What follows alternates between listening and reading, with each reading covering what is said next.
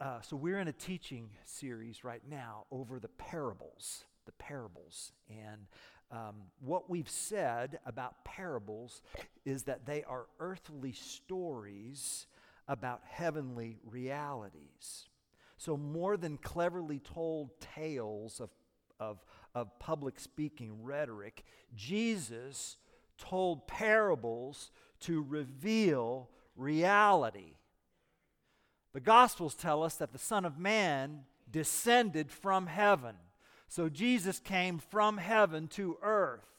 But how do you explain the realities of heaven to people who have never been there? How do you do that? Well, you're going to have to use some analogies, right? And that's what Jesus does. This equals this. So Jesus uses people and events and experiences that we're familiar with to help us know and understand what we're not familiar with, to, to help us understand what He's familiar with. He entered this world from His world, and so He uses the stuff of earth to explain the eternal realities of heaven. So, parables help us understand what God's home is like. You want to know what God's home is like? Well, the parables help us see different facets. This is how my home operates. And since we're going to be living with God forever in His home, why, let's get used to that now. See, that's the point. So, we're looking at various parables, and today we're going to look at the parable of the rich fool. The parable of the rich fool. Take your Bibles and meet me in the New Testament book of Luke, chapter 12. Luke, chapter 12. And uh, I'm going to read verses 13 to 21. The parable of the rich fool.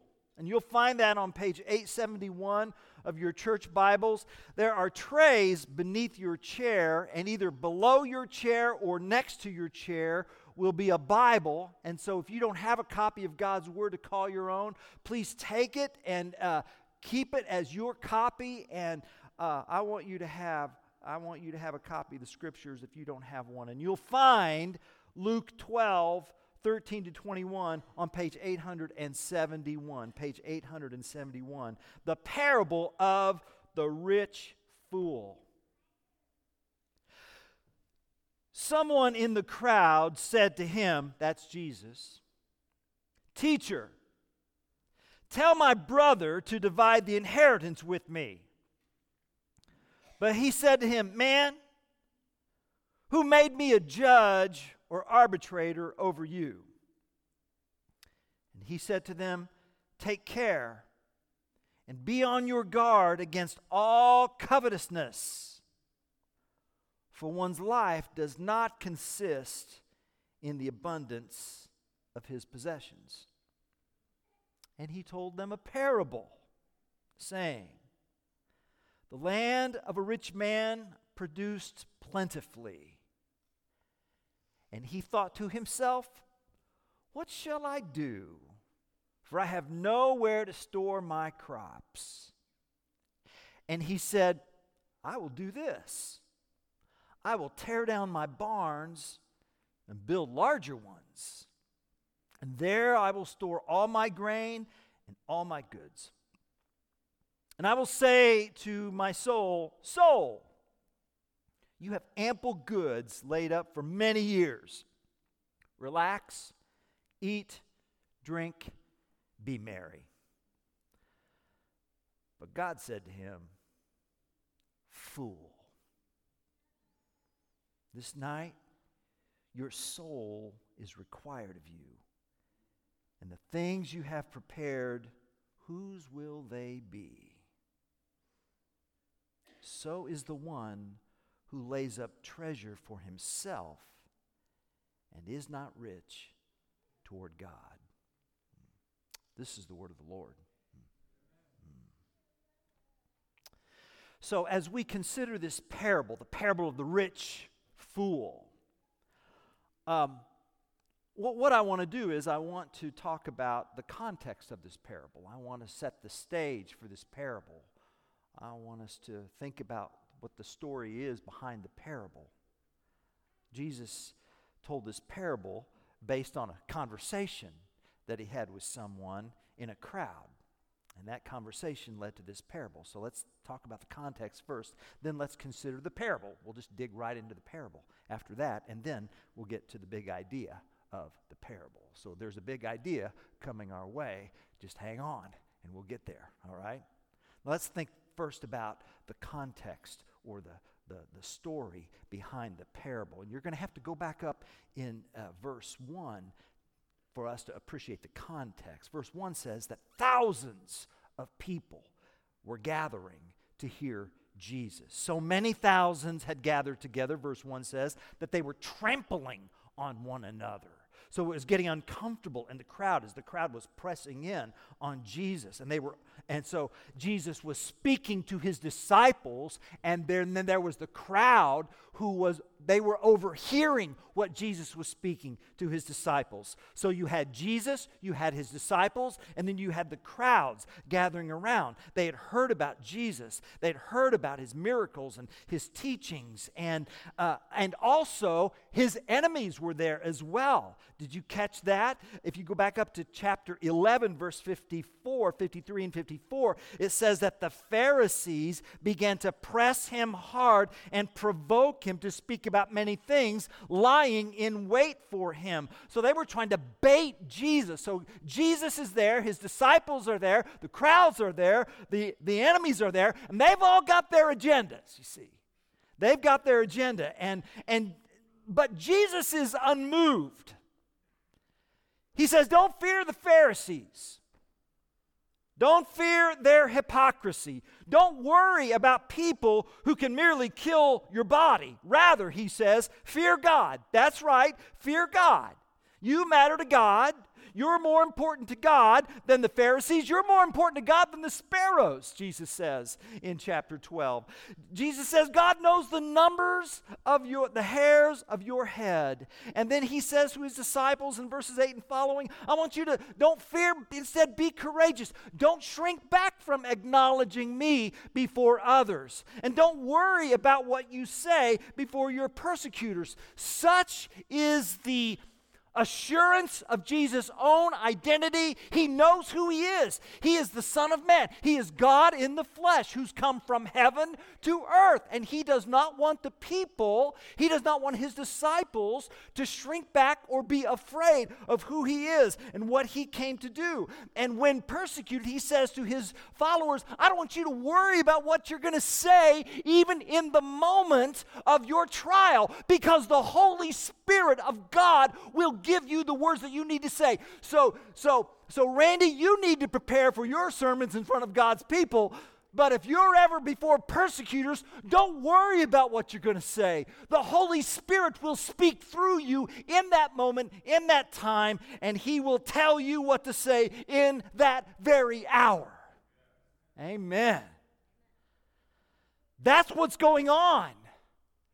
And then all of a sudden, almost like out of nowhere, someone interrupts with this demand. Verse 13 Teacher, tell my brother to divide the inheritance with me. Where did that come from? Right? You've had conversations with people, or maybe you've led classroom discussions, or maybe you've been in front of a group and you're on this track, and then all of a sudden someone waves their hand and says, Well, what about this? Where'd that come from? Tell my brother to divide the inheritance with me. What's that about? Well, well, well, uh, here's what that's about. In Hebrew culture, one of the roles of a rabbi would be to issue a ruling on the law of Moses.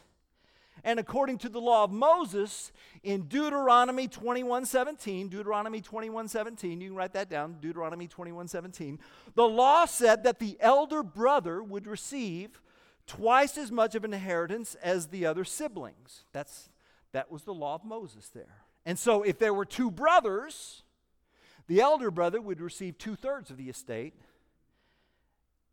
and, and, and evidently, this younger brother hasn't received his share yet. So he makes a demand of Jesus, right? I mean, again, Jesus is talking about don't be afraid, don't be anxious, don't worry about the Pharisees, don't worry about persecutors, acknowledge me. Hey, divide my inheritance with me. Notice what he doesn't say.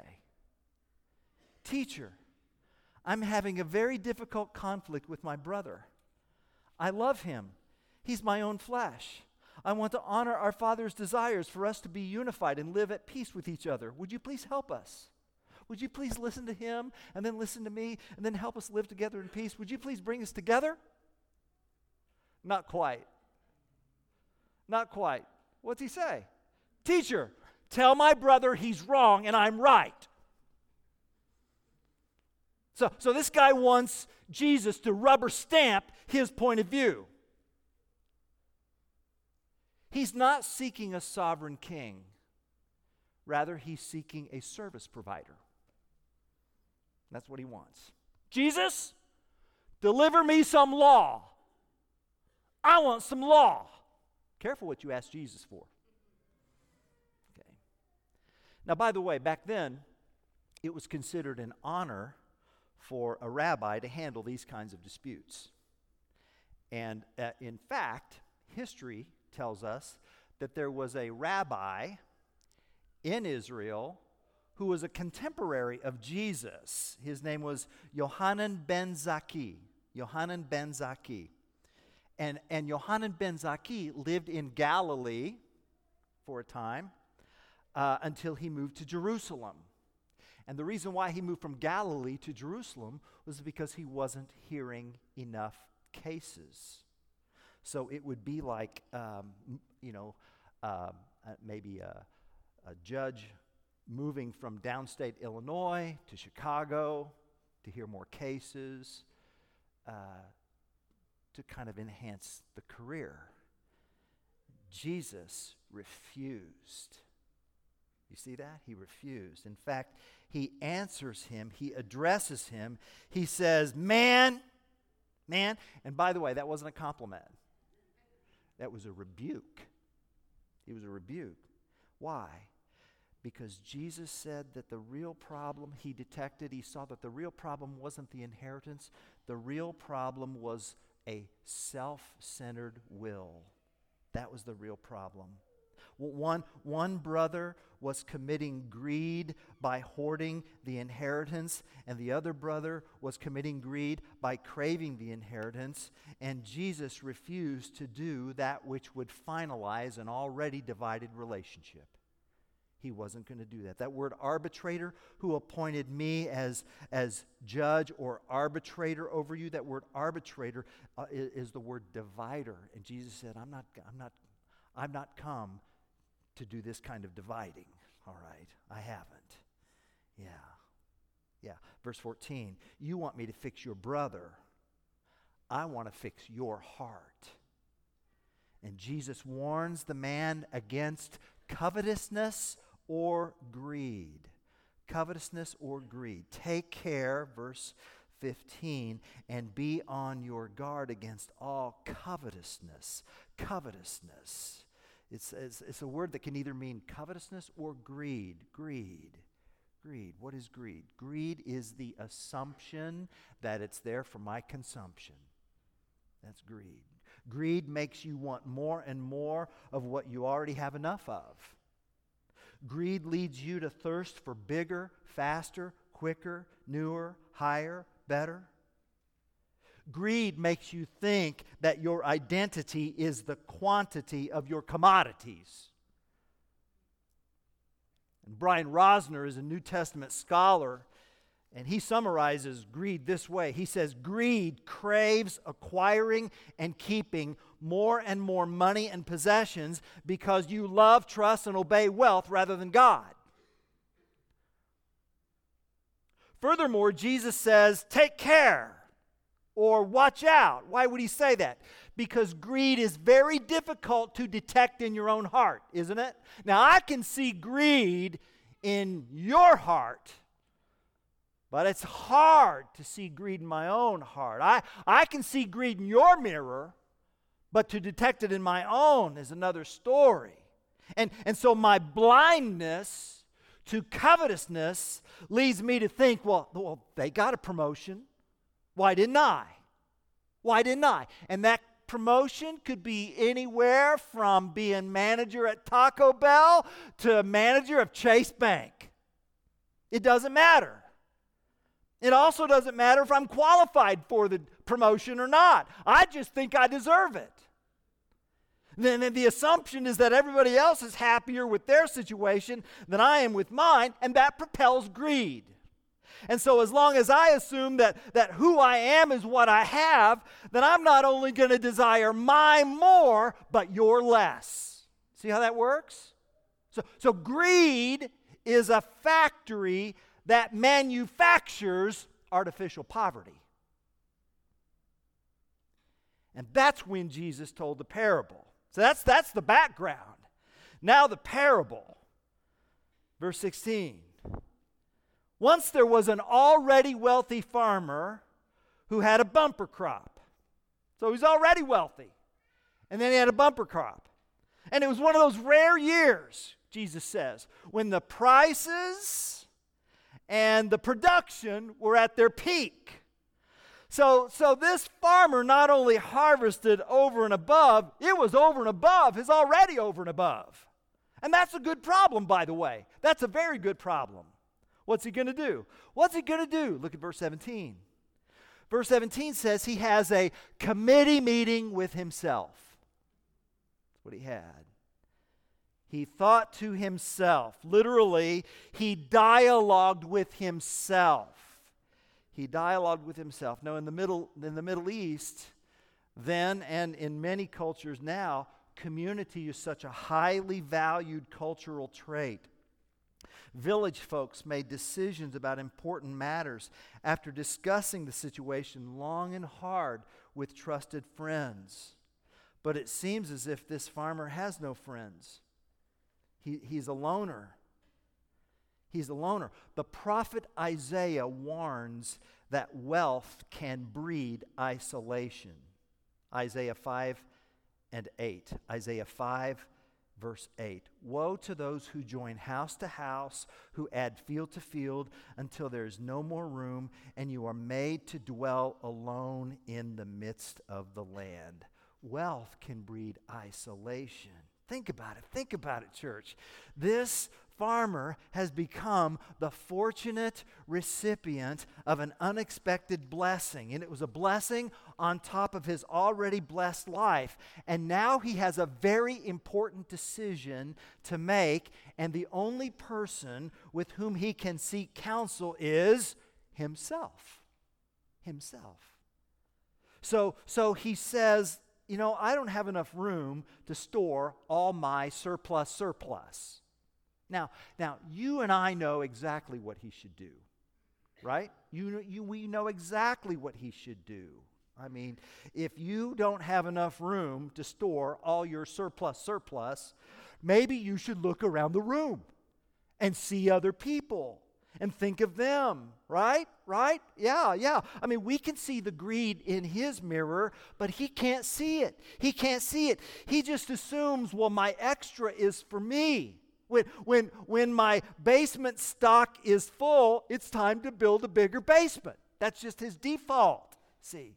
So, so verse 18 says, Here's what I'll do I'll tear down my barns and build larger ones, and there I will store all my grains and my goods. That's just, that's just how he th- And he hasn't even thought about the logistics of what he's going to do with the surplus while he's tearing down what he needs to tear down so that he can build what he wants to build, right? He hadn't even thought that through. But here's the deeper problem. Here's the deeper question. And the question is this why does he want to build bigger barns? Why? Why does he want to build a bigger barn for his extra, extra? Why? Verse 19, verse 19. I will say to my soul, Soul, you have ample goods laid up for many years. Relax, eat, drink, be merry. So, so, so, so he assumes that the length of his life equals the abundance of his possessions. I have X number of years of stuff. Therefore, I must have X number of years of my life. Yeah, yeah, yeah. Um, uh, 1,500 years ago, a pastor by the name, name of Augustine, a North African bishop, he once said, he once said, My soul is restless until it finds its rest in thee.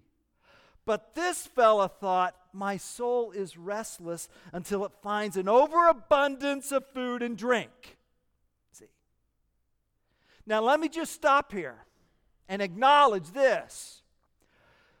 What this guy did is a perfect plan if this world is all there is. Okay?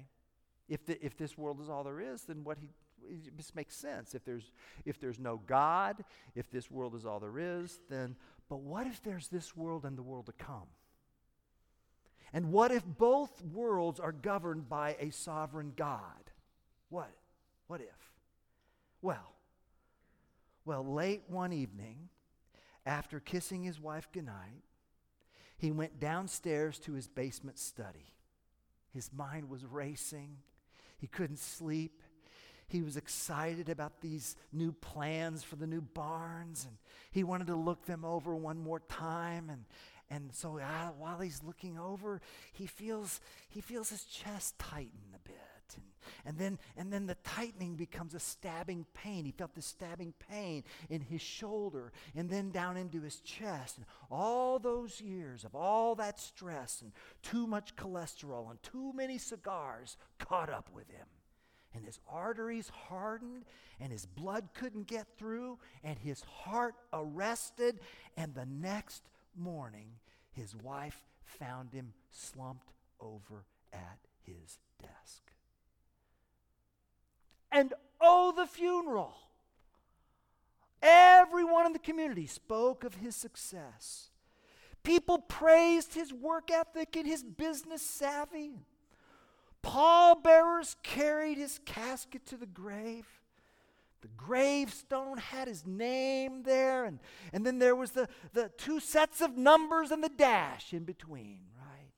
And there was a brief statement of how successful and hardworking and visionary this guy was. And then after the Amen, they all went home. And do you know that night? An angel of the Lord appeared and etched one word across the man's tombstone Aphron. Aphron. Say that with me on three. One, two, three. Aphron.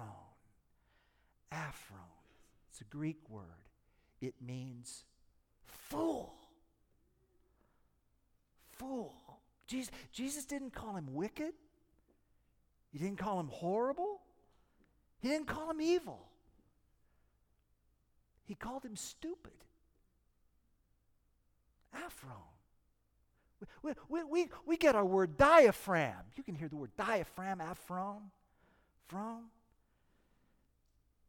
The, the, the, right here, it's, it's, it's the seat of your emotions, it's the throne of your thinking your capacities. And Jesus said this man didn't have one.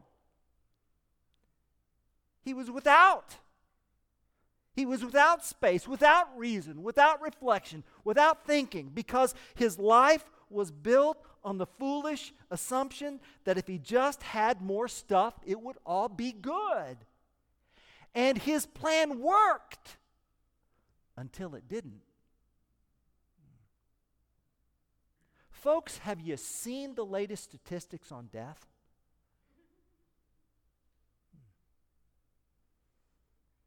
And verse 20 says, And the things you have prepared, whose will they be? Whose will they be? What's the answer to that question? Someone else's. That's the answer to that question. Someday, someone else will get your house, your property, your finances, your possessions, your car, your books. Yes, mine too. My commentaries are good. Someone else is going to get them. My car, my books, my clothes, my furniture. Someday there's going to be an estate sale over your stuff, and people will buy it pennies on the dollar. Some, someday, someone else will get all you own, all of it. And it's really not because you've been generous, it's because you're dead. And as smart as this wealthy farmer was, he made four foolish mistakes. Mistake number one he assumed that his life equaled his possessions. I am my stuff. That's an, that's an Aphron assumption, is what that is. Number two, he assumed that he had control over his crop. He assumed that. He, he, he assumed, I am the source of my stuff. He didn't control his crop. The Bible does not say that he made the crop. What does it say? The text says that the ground produced the good crop. So, so he had no control over the weather or the rain or the insects or the locusts. He was not the source of his extra, God was. Thirdly, he thought he controlled the length of his life, but he didn't. He didn't. Listen, listen, listen. As your pastor who loves you, the day we accept that at any moment a semi trailer might run a stop sign and take us out of the loop is the day that we will be less inclined to be morally and spiritually careless. Our unpredictability about death can keep us from recklessly allowing a spat with a loved one to fester into a prolonged icy silence. Yeah. And the fourth major mistake was that he thought his life was his own. Do you see, do you see this in the text? You can see this in the text. Note how many times the word I is used. I, six times. I, what shall I do? I have nowhere. I will do. I will tear down. I will store. I will say. See that? He had an I problem. And then, and then five times it was accompanied with a my problem. Do you see that? That's there intentionally to convey meaning, right? My crops, my barns, my grain, my goods, my soul, my soul. So, so he learned belatedly that not only his possessions, but his very life was on loan from God. And verse 21 says, So it will be. So it will be. So it will be means in the same way. So, so, so this man was completely wiped out because somebody else got all he owned and he had absolutely nothing to show for it in the life to come. This guy thought that after he was done storing up all his extra, extra, his responsibilities were over. But from God's point of view, his responsibilities were just beginning, you see. St. Augustine, who I mentioned earlier, said this about this parable 1,500 years ago. He did not realize that the bellies of the poor were much safer storerooms than his barns. Mm. And so Jesus' word to this man is look, you have a bigger problem than your brother. It, the question is not who gets the inheritance. The question is, who gets your heart? Wow. Is that not relevant for our world today or what? Is not that relevant for our life? Who gets your heart? And, and so, he, so here's our big idea. Here's the point. I mean, and it's, can, can it be any clearer? When you give to those in need, you kill the sin of greed. When you give to those in need, you kill the sin of greed. Now, now what does that look like in real life? Well, um, as a church family, so there's a two applications. There's an application as a church family, and there's an application individually. And so, as a church family, uh, I just thank God for uh, yesterday's first Saturday service. We we had um, I don't know over a hundred households. Laura, is that right? Uh, that and she's going to come and share a little bit more about just that the, that beautiful day of worship and ministry, uh, uh where we we God God is just given, God gave to all of the clients and guests who came through his people here at Windsor Road. And it's by God's grace that that happens.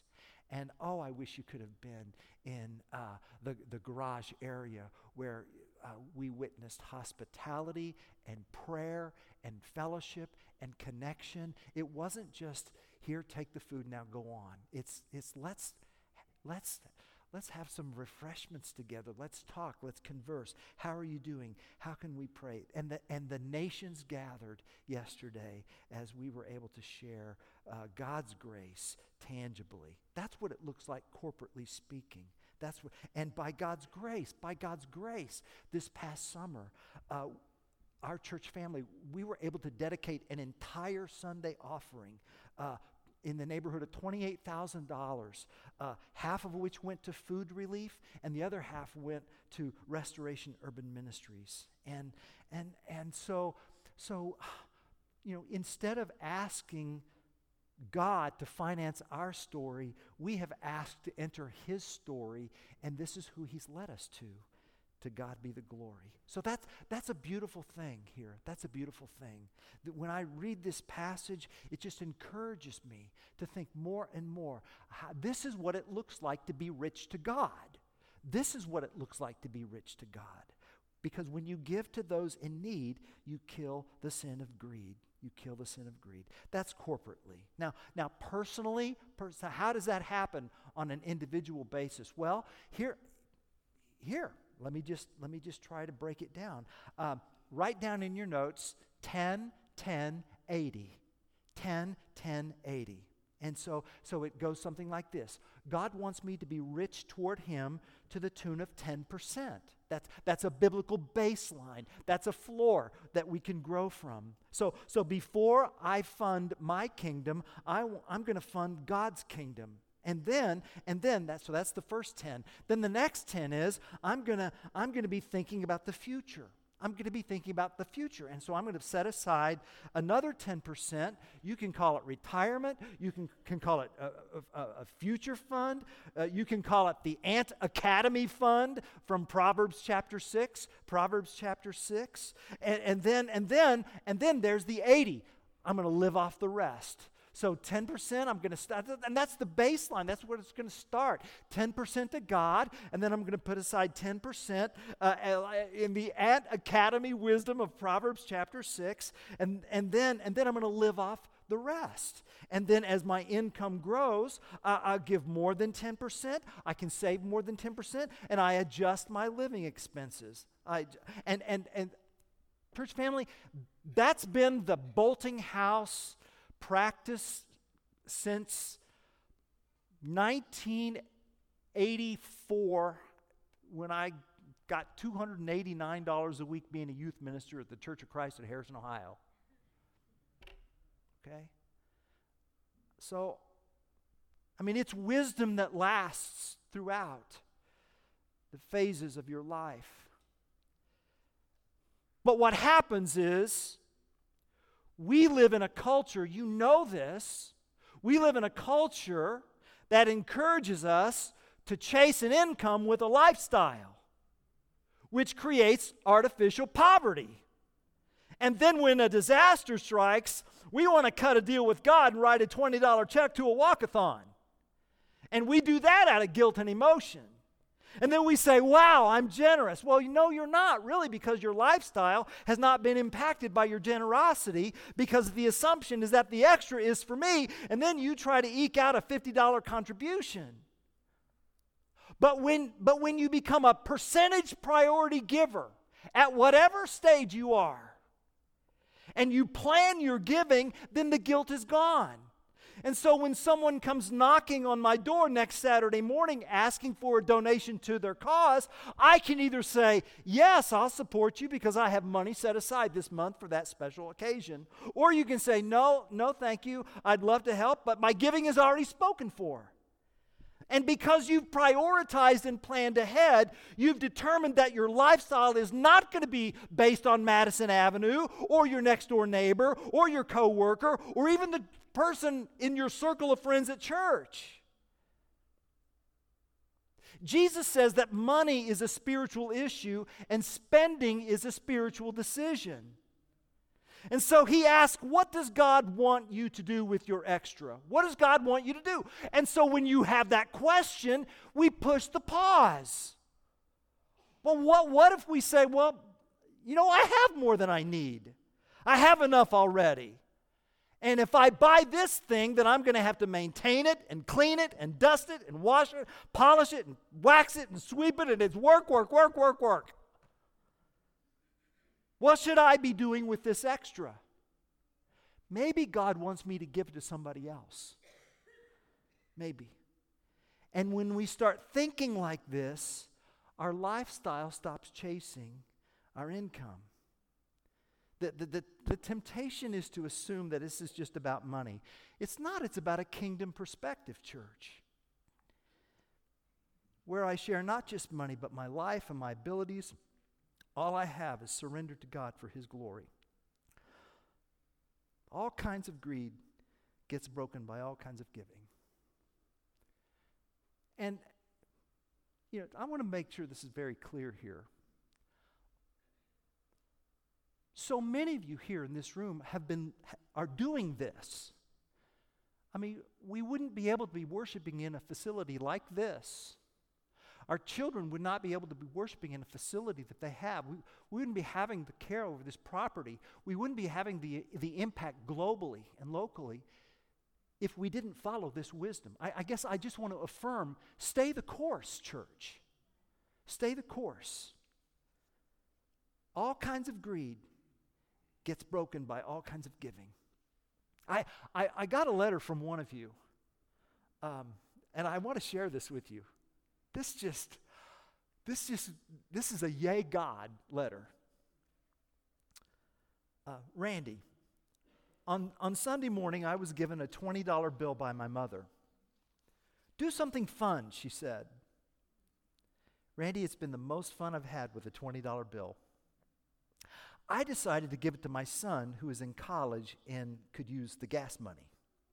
So after I gave it to my son, I arrived home and there was a birthday card in the mail for me. Inside the card was $20. I thought to myself, well, God just replaced the $20 I gave my son. So, so I decided to put the second $20 in the offering plate. Keep giving it away, I said. And, and when I returned home after church, I found a $20 bill sitting on top of my microwave. This was odd because I rarely use cash. I know I didn't have $20. So I remembered that I owed a friend $20 and I gave it to her. When I got to work on Tuesday, my boss had a little birthday gift for me. You guessed it, a $20 bill. So I knew that God wanted me to continue with what He had started. So I prayed about it, and He led me to someone who needed to be reminded or and even told for the very first time that God loved her. So I sent an anonymous note telling her how much God loved her and that this was a very small reminder of just how much He did. And, and, Randy, now I'm waiting anxiously for my next $20 and excited to see where God leads me with it. The, Randy, this reminded me of the fish and the loaves. And I've been able to give $20 to four different people, and it all came back from one $20 bill. I hope he continues this because this is fun. Yay, God. And, and the fun for me is that I get to be this person's pastor. Now, here's the deal God's given us more than $20, He's given us a life. It's His life, not ours. He gave us the life of His Son. And Jesus said, Father, take my life into your hands. I commend my spirit. He said, he said, Father, take my hands and feet. And when he did, they were nailed to the cross. And then he said, Take my lips. And when he did, Jesus said, Father, forgive them. And now, having bought us and redeemed us, he loans us the very life we have our hands and feet and lips and abilities and gifts and talents. It's all God's church. And in the end, someone else will get this, but you have it now in your stewardship, your trusteeship, your custody for a limited amount of time and a limited amount of opportunity. God gives us more than we need so that we can help those who are in need. And Jesus promises us, promises us, God will take care of you. My Father will not defraud you. He won't. That's why he says later on in chapter 12 consider the ravens. Consider the ravens. 1224. what are ravens? Well, they're oversized crows. That's what they what are crows? They're flying garbage disposals. That's what they are. They eat anything. To the Hebrews, they're unclean. Yet God feeds them. God feeds them. And you matter more. He's going to take care of you. You ask, What's going to happen to my health? He's going to take care of you. You say, well, well what's going to happen with Ukraine or Israel or the other war torn places of this world? I don't know. He's going to take care of you. What's going to happen to my job? He's going to take care of you. Look at chapter 12, verse 32. Fear not, little flock, for it is the Father's good pleasure to give you the kingdom. It's your Father's good pleasure. Not, to not, he's not going to sell it to you or trade you or loan you. He's going to give it to you. He's a giver. You can't contain all that God delights to give. So be generous, for where your treasure is, there your heart is also.